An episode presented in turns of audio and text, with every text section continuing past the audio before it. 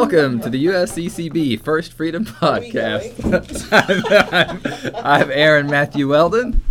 Oh, and I'm Mary McCluskey. So last month, the U.S. bishops released a much anticipated pastoral letter against racism called Open Wide Our Hearts The Enduring Call to Love. The letter is a call to conversion, not only a conversion of individual hearts, but also a, a conversion of the heart of our nation as a whole. It also serves as something of a vision statement for the USCCB's Ad Hoc Committee Against Racism.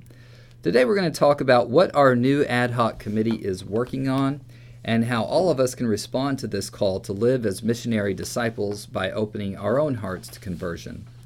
Joining us, we have Danielle Brown. Danielle is the Associate Director in the USCCB Department of Justice, Peace, and Human Development. Danielle serves as lead staff to the Ad Hoc Committee Against Racism. Thank you so much for joining us. Thank you so much for having me. Uh, I'm really happy to be here and um, happy to uh, be on the team of JPHD as the Associate Director of the Ad Hoc Committee and a fellow resident of the second floor in this building. I'm in the pro life office on the second floor as well, so it's yeah. always nice to see you walking down the hallway. Likewise. That's true, yeah. The second floor houses the pro life office and Justice, Peace, and Human Development. So, yes, Mary and Danielle are neighbors.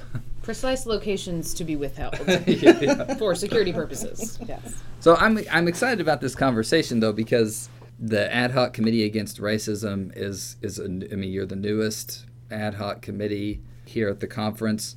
This pastoral was just released. And so I think what the work that you're doing is really new to all of us, even even many of us who, who work here at the conference. So I'm excited to hear what you what y'all are doing. First of all, why don't we talk a little bit about the impetus for both the pastoral and the ad hoc committee? I mean, racism, a longstanding problem in our country. So why this document and ad hoc committee now? Sure. So I think what, what some folks may not know is that um, the, both the committee and uh, specifically the document were underway long before the document was produced. So the committee itself uh, was formed last November. So we're officially a year old at this point. November of 2017. That's right. Yeah. Okay. That's right. And so what the bishops were seeing were just a string of racially motivated events all across the country, particularly punctuated by the shootings of unarmed black men and the racial unrest that those occurrences sparked really brought to the fore just the idea that there was something really racially motivated happening in the nation. And then uh, the march on Charlottesville happened at the university there, and a woman uh, was killed. And because so many violent clashes were happening along those lines, the bishops decided that they needed a particular committee. So, again, the committee was already together as of a year ago, already in the works. But the actual racism document has been in the works for about two years and, and came about through similar circumstances, just observing the events going on in the country. Yeah, I got the sense that I had the sense that the, that Charlottesville was really when it was sort of like something has to happen, right. or if things were being sort of put off, they right. it can't be put off That's any right. longer. That's was was kind of my general sense. Can you say a little bit about how you got involved in the project, or and how you got involved in this work? Yeah, I mean, where are you coming from? Sure. What what kind of work were you doing before you came to the bishops' sure. conference? Yeah, all good questions. So I'm originally from Metro Detroit. Um, I am tra- go Metro Detroit. I'm uh, trained as a lawyer, and so I was doing that work uh, before I came here. I was an appellate administrative law judge in unemployment and workers' compensation, and I've always been a really justice-driven person. My background um, includes an interior design degree from Michigan State University, but you know, while I was sort of phoning in my classes as an interior design major, I was doing an incredible amount of campus based um, racial diversity work. I was doing a lot of residence life work. I was a racial and ethnic aide my senior year on campus and a um, an RA every other year, really focused on uh, bringing uh, students of diverse backgrounds together. And really, I could say that that's really just been in sort of my bones, this idea of bringing groups together since as long as I can remember.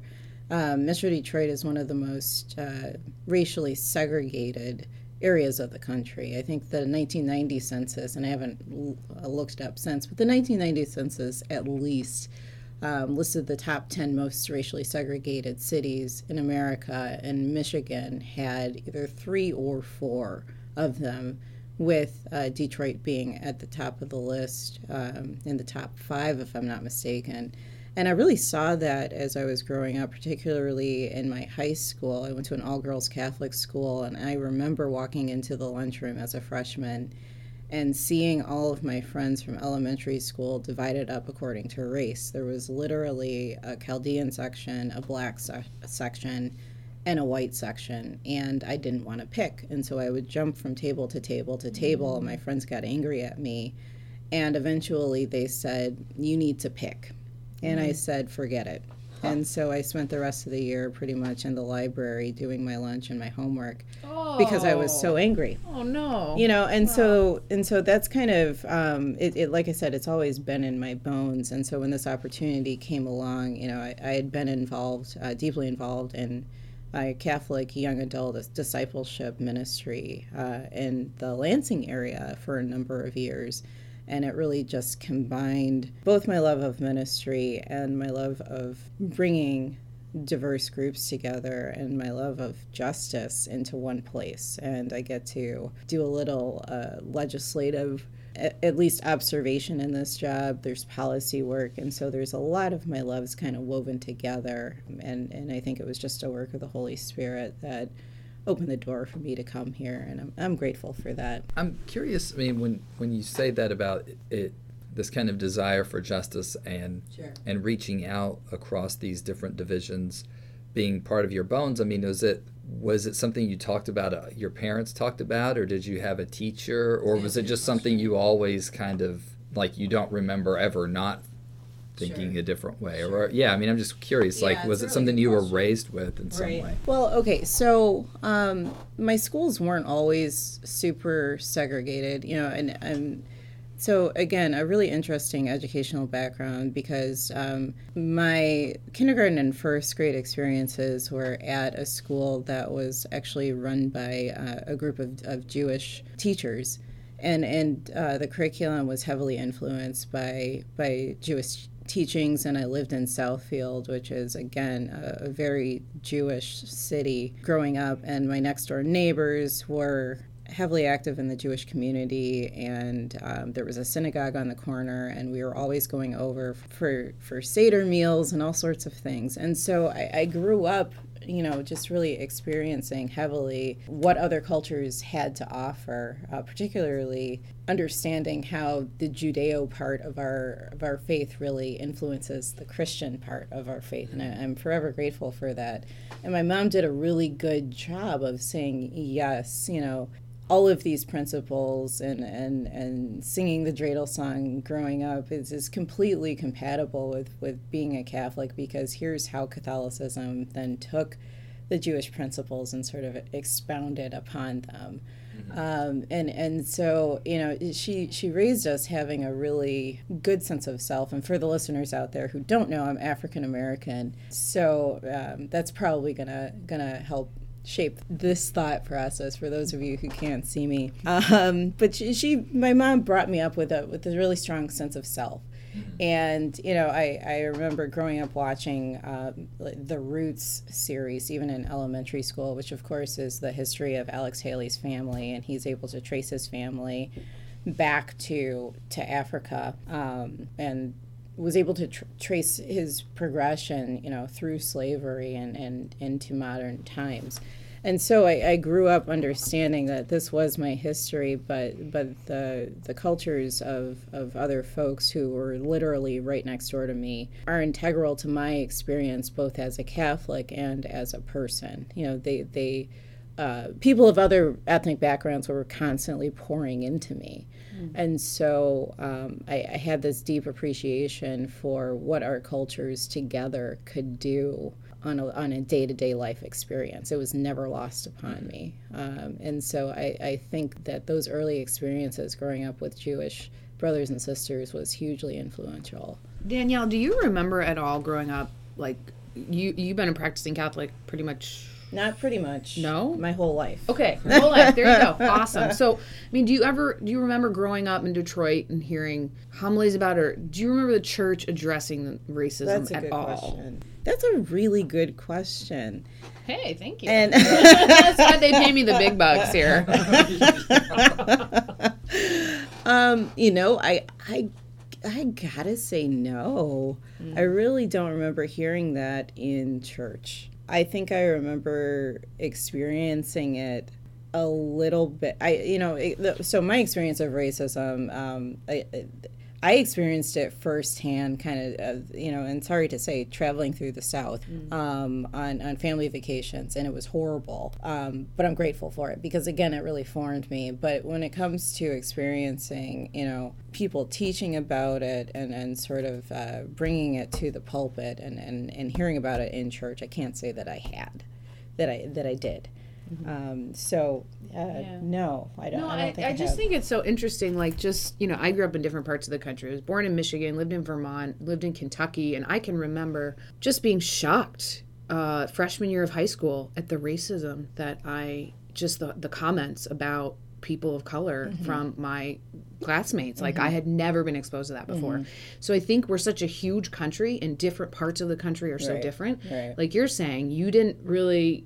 Like you experienced the racism for the first time in the South, Right. but living in Detroit, yeah. you know, not so much. So I'm sure there were people, you know, plenty of racism in Detroit, but it's just people's experiences based on where they live in this country, Right. really. So I think I, my point is that there are so many people I think that tend to think that maybe, well, the 60s and 70s are over, racism not so much a problem anymore. But as we've seen, and as you're talking about recent events, like, oh no, it's still very much a problem. And so that's fitting totally why the bishops are addressing this right now. Right, right, and it's it's been forty years since they've addressed it in any overt way. The last document was "Brothers and Sisters to Us," and I, I think one thing that is striking to folks who have the time to look at "Brothers and Sisters to Us," which you can find on uh, the USCCB website, is that there's not a lot of difference between the things that the bishops had to talk about in 1979 versus what they have to talk about today. And then if you go back further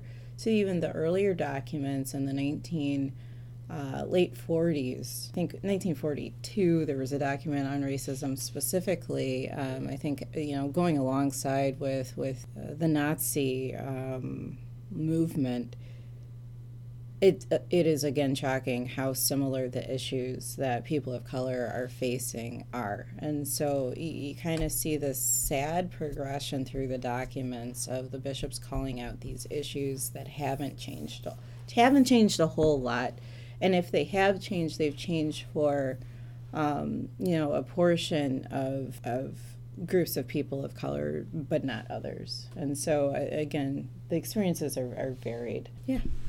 One thing where I, I do kind of wonder if um, this resurgence, though, that we've seen, Sure. like where it, I don't know that I would say it's different, but but it goes to your your what you pointed out earlier about your your parents giving you or your mother especially giving you a a strong sense of self and you're talking about like your sense of belonging and all of that.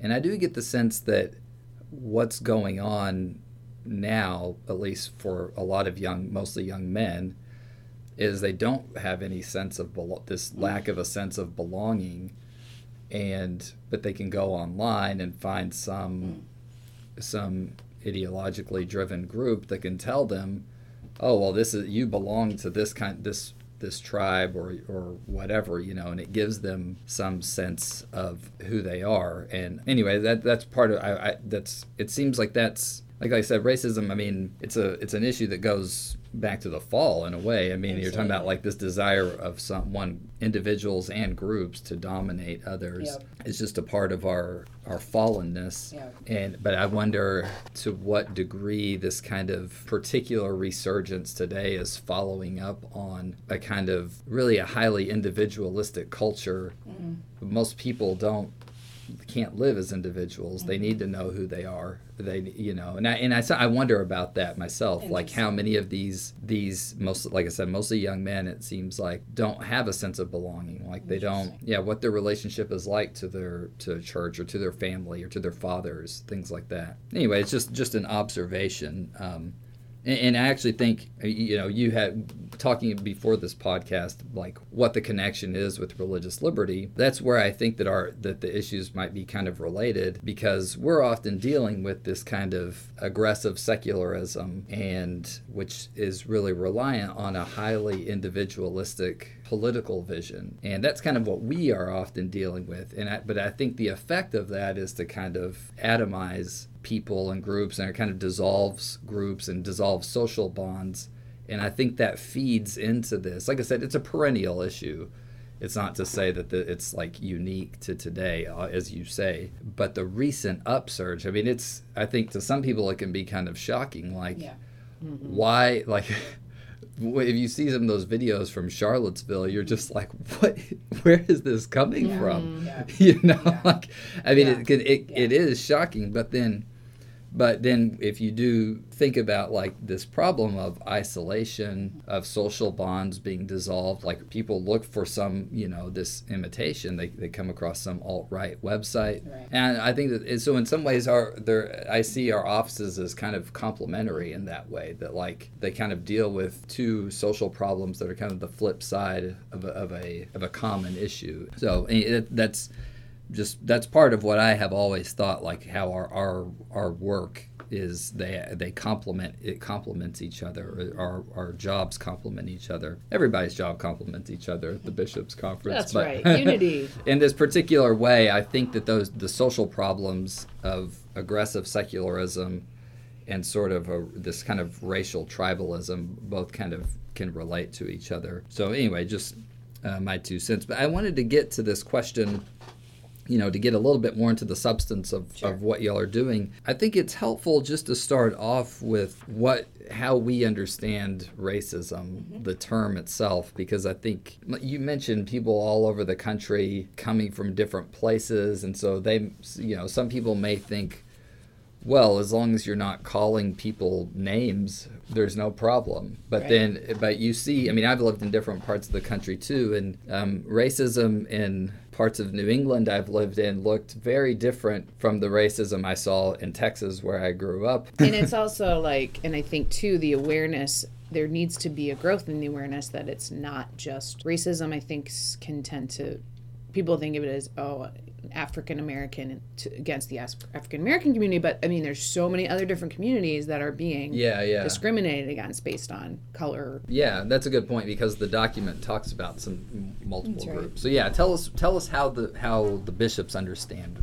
racism. Sure. So I'm just going to quote quote the document, w- which relates that racism arises either consciously or unconsciously when a person holds that his or own race or ethnicity is is superior, and therefore judges people of other races or ethnicity as inferior or unworthy of equal regard. And so that sort of conviction, which leads people to exclude or ridicule or mistreat others based on their race and ethnicity, that's when it becomes a, a sinful act. And so uh, the bishops call it out in that in that sense, and and so those who are, are practitioners specifically in the field of anti-racism work and studying racism sometimes define it as a, a racial prejudice plus power sort of paradigm. But I think that the bishops have chosen to adopt a, a broader um, sense of, of the definition and are talking about something that uh, could be interpreted a little bit more widely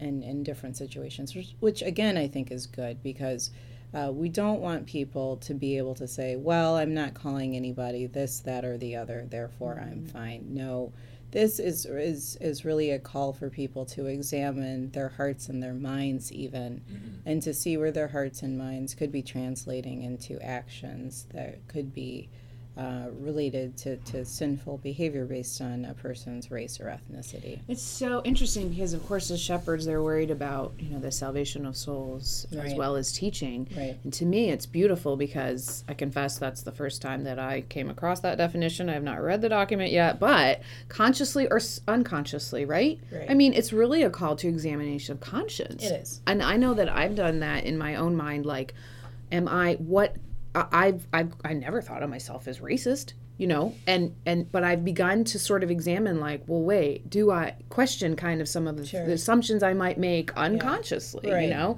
Right. based on how I was brought up or per, different perspective or experiences have I had. So that's what I love about it. It's really kind of where can everyone go deeper and sin really. I mean, that's our concern here as as Catholics is really uh, how can I grow in holiness? And part of that is where am I sinning? Where am I? Where am I called to grow? There's a conversion element in there. So I, I think it's a, a, gr- a great definition. I wonder if you can also then tell us just about some of the work that you're doing. What what has the committee done? What are some of the, the particular actions that y'all are planning? And I also wonder, in in telling us that, if you might also tell us uh, what it is unique that you think that the church brings to this, because there are lots of activist groups, lots of people who care about this issue, variety of perspectives for working on the issue. We've kind of touched on that a little bit. Uh, what do you think? And, and we kind of have started to talk about this. We kind of say a little bit more like, what does the church bring to the conversations and debates uh, happening in our country? And and yeah, and what are y'all doing? Like, what what are some concrete things y'all are doing? Yeah, so really good, really good questions. Thank you.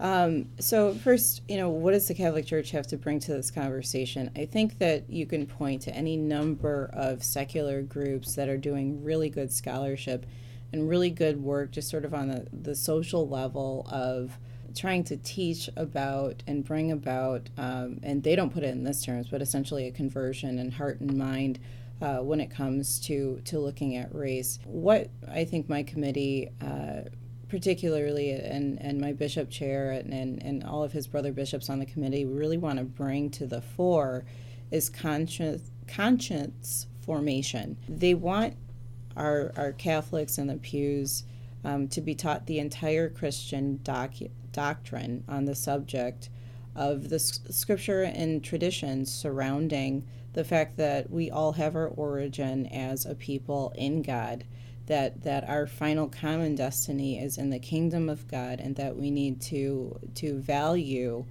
the the precept of fraternal love. And we need to understand that there is a total incompatibility between racist exclusivism and the universal calling of all to the same salvation in Jesus Christ. And if you like that, mm. read the pastoral letter. Because I took that quotes directly out of, of, of the pastoral let- letter.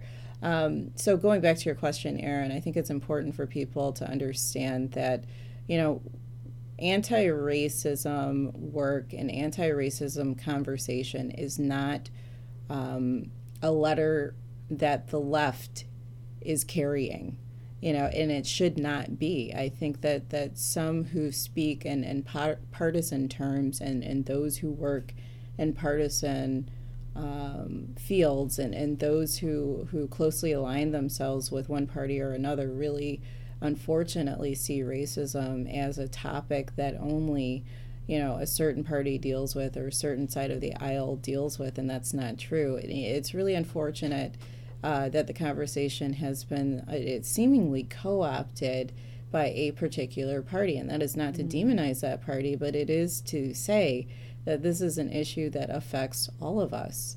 And so what we as catholics want to do and what the bishops conference want to do and and and our vision for this initiative is to say that we need to recenter conversation on racism and we need to realize that it still exists inside and outside of the church and need to realize also that we have a deep theological tradition you know and, and in some sense based on principles that, that that we've rediscovered through the theology of the body of john paul ii that can really start to reset our minds and our hearts on what it is to be a human person because that's really what this is about. It's about what it means to be a human person and realizing that we have to go back to that and really ground ourselves in that so that we don't have a framework for the abrogations that we see being played out on the American stage anymore. Yeah, Danielle, it's interesting you brought that up because on this show, um, a lot of the this podcast, excuse me, to be more precise, a lot of the issues we talk about, like it's really coming at it from that Catholic perspective rather than the right, the left, Right. Republican, Democrat, conservative, liberal, you know. And to me, that's I think the bit one of the big broader more important messages of this podcast is that we are made in the image and likeness of God. And image is a word that has really a deeper meaning than it, it, it's far it's what it's it's our being. It's not what we look like you know? And so it's easy to think of that word and what? No it, it's the deeper meaning is that we're made to be in communion with each other and to see every person as god's Right. precious creation which totally dovetails with the work in my office so you're you're speaking to my heart i love it Right. Ontology, people. It's ontology. being being yes right. for the lesser uh, verbally acute of among us well, and I think another thing though, I like what what y'all both said using the term conscience and examination of conscience and conscience formation. It makes me think, you know, one of the thing criticisms I've seen of some anti-racism work that tends to be more secular is that there doesn't sometimes seem to be room for grace. Like it seems like it, it can be. Um, it's like if you to be called a racist in the secular world or to admit to having been one or to being one is is sort of like it's like one of the worst things Right. you can you like could fatal, you could right? admit to Yeah, being you yeah. know mm-hmm. but to like read the pastoral and then to as you go before you go to confess your sins as we do in the catholic church to think to, to try to go through your examination of conscience and ask yourself have i entertained these sorts of thoughts or whatever it may you know whatever you think it may be like have i adopted these habits of thought or whatever the particular thing might be to to an individual and their circumstances and that you can confess those sins and have them absolved and then try to make a resolution resolve to to stop doing i mean that's what that to me is what this is is open wide your hearts to to be open to conversion to change. Um, and that does seem to me to be something that is on that we offer the possibility of absolution and conversion That's right. that I think that is just and mercy. I mean, that's mm-hmm. I, I don't think I, I can I, I think that yeah, it can be difficult to change habits of thought mm-hmm. and, and to really like especially if you if, if you've been brought up in a place or or where I mean to say I'm not going to use to, to to use certain words for some people, I mean, it may really be like you're going to be seen as like I don't know. It's going to put you on the outs in some social circles, and but and this is um, but this is really an opportunity to for conversion, for absolution, for a resolution to to change, and for the for the mercy that we all need. I really think that that's something that I don't know. I, I want to think that that's something people want. You know that they that people deep down do want to to change. They want conversion, Yep. and I hope that that's something we can that we offer. in the church yeah and grace the grace you receive in the sacrament to make that you know make that firm resolution and you receive the grace to not commit that sin again so yeah But also, change. I mean, the other thing that's huge, and the other thing that I can't stop talking about is let's hear it. let's Yes. hear it. Let her rip. Um, is is Jesus? You know, it, the the thing is that Amen. none of this is possible without believing in Jesus, and none of this is is is possible without believing in the gospel, which is why I think a lot of the secular movements in this way don't work, um, or they work only up into a point. Uh, because we've got groups of people who are saying, you know, it's just go have dinner with somebody or it's just go make a new friend and go have dinner please go have dinner please go make a, a friend you know it, the listeners out there like if you don't have black friends or if you don't have hispanic friends or if you don't have asian friends go make some go make some it, it, it will enrich your life i promise you um, don't let that be the only motivating factor. Why do you want to be friends with me? Because you're going to enrich my life. No, don't don't do that. Um, but you know there is a lot to be said for for diverse friendship groups. But really, what we're talking about, this conversion that we're talking about, means meeting Jesus. And and I just refuse to believe that people have truly met Jesus and let Him convert him in all the ways uh, let him convert them in all the ways that he would want to, that, that they would seriously struggle with strongholds like this. I, I, I think that to be a true Christian means that if, if you're not totally converted, you are on the road, that, that you are a recovering fill in the blank. Mm-hmm. You know, that's what we all want to be recovering fill in the blanks because who was the Apostle Paul? Um, but you know, one of the biggest recovering fill in the blanks you'll ever meet. Who was Mary Magdalene? But a, a recovery. You know, we are all recoveries in the making, and so we have got to begin the process. And so you don't have to be perfect. And and those of you who grew up in places where using certain words to to re- refer to certain people was the norm, you can be recovering from that. And and I I believe wholeheartedly that there are more good people out there in, in every sense of the word, including on, on, on race issues. There are better people out there who believe that we are all created equal that just don't know how to carry it out in their lives, and there are ones who don't. And so, what it takes is for good Christians to start talking about this, you know. And, and the next point is how do you talk about this with your family and with your friends? well, it, there's a fear point that we have to get over, you know. And Aaron, you alluded to it that people are so afraid of being called a racist. You know, they they almost want to avoid the moniker more than they want to avoid the emotion, and that's a problem. You know, as long as I don't get called a racist, you know, that that's fine. Uh, no, no, it's not because the Lord um, knows our thoughts, um, and He knows He knows how we see things, and so we've got to do our level best to bring our hearts before the Lord and and let him into those places where where those thoughts and ideas were first formed. And so for me a lot of times when it comes to conversion in my heart it means letting the Lord into my heart in those places I am most afraid for him to be. That's awesome, Danielle. And so the letter, like the pastoral letter against racism, wait, what's the title again? Open Wide, Open our, wide hearts. our hearts, the enduring call to love. So are, is there going to be, uh, our documents from the bishops conference tend to be long. So will there be like tools on how to condense it or sure. like are there resources planned for how do people can yes. use the document yes. or so if people go to um, usccb.org slash racism, there are a number of resources uh, for the parish, for the individual, and there are backgrounders on specific areas. Um, so first off, the backgrounders, they just break down a little bit more about what the, the pastoral is talking about. Um, so what is systematic racism?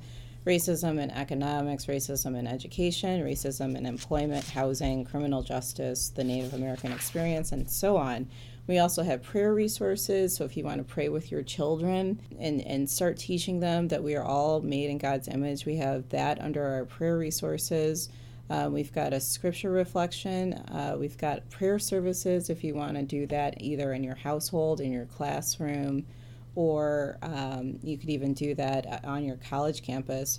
We've also got K through 8 educational resources. We've got an activity for just about every age group. We've got two for fifth grade.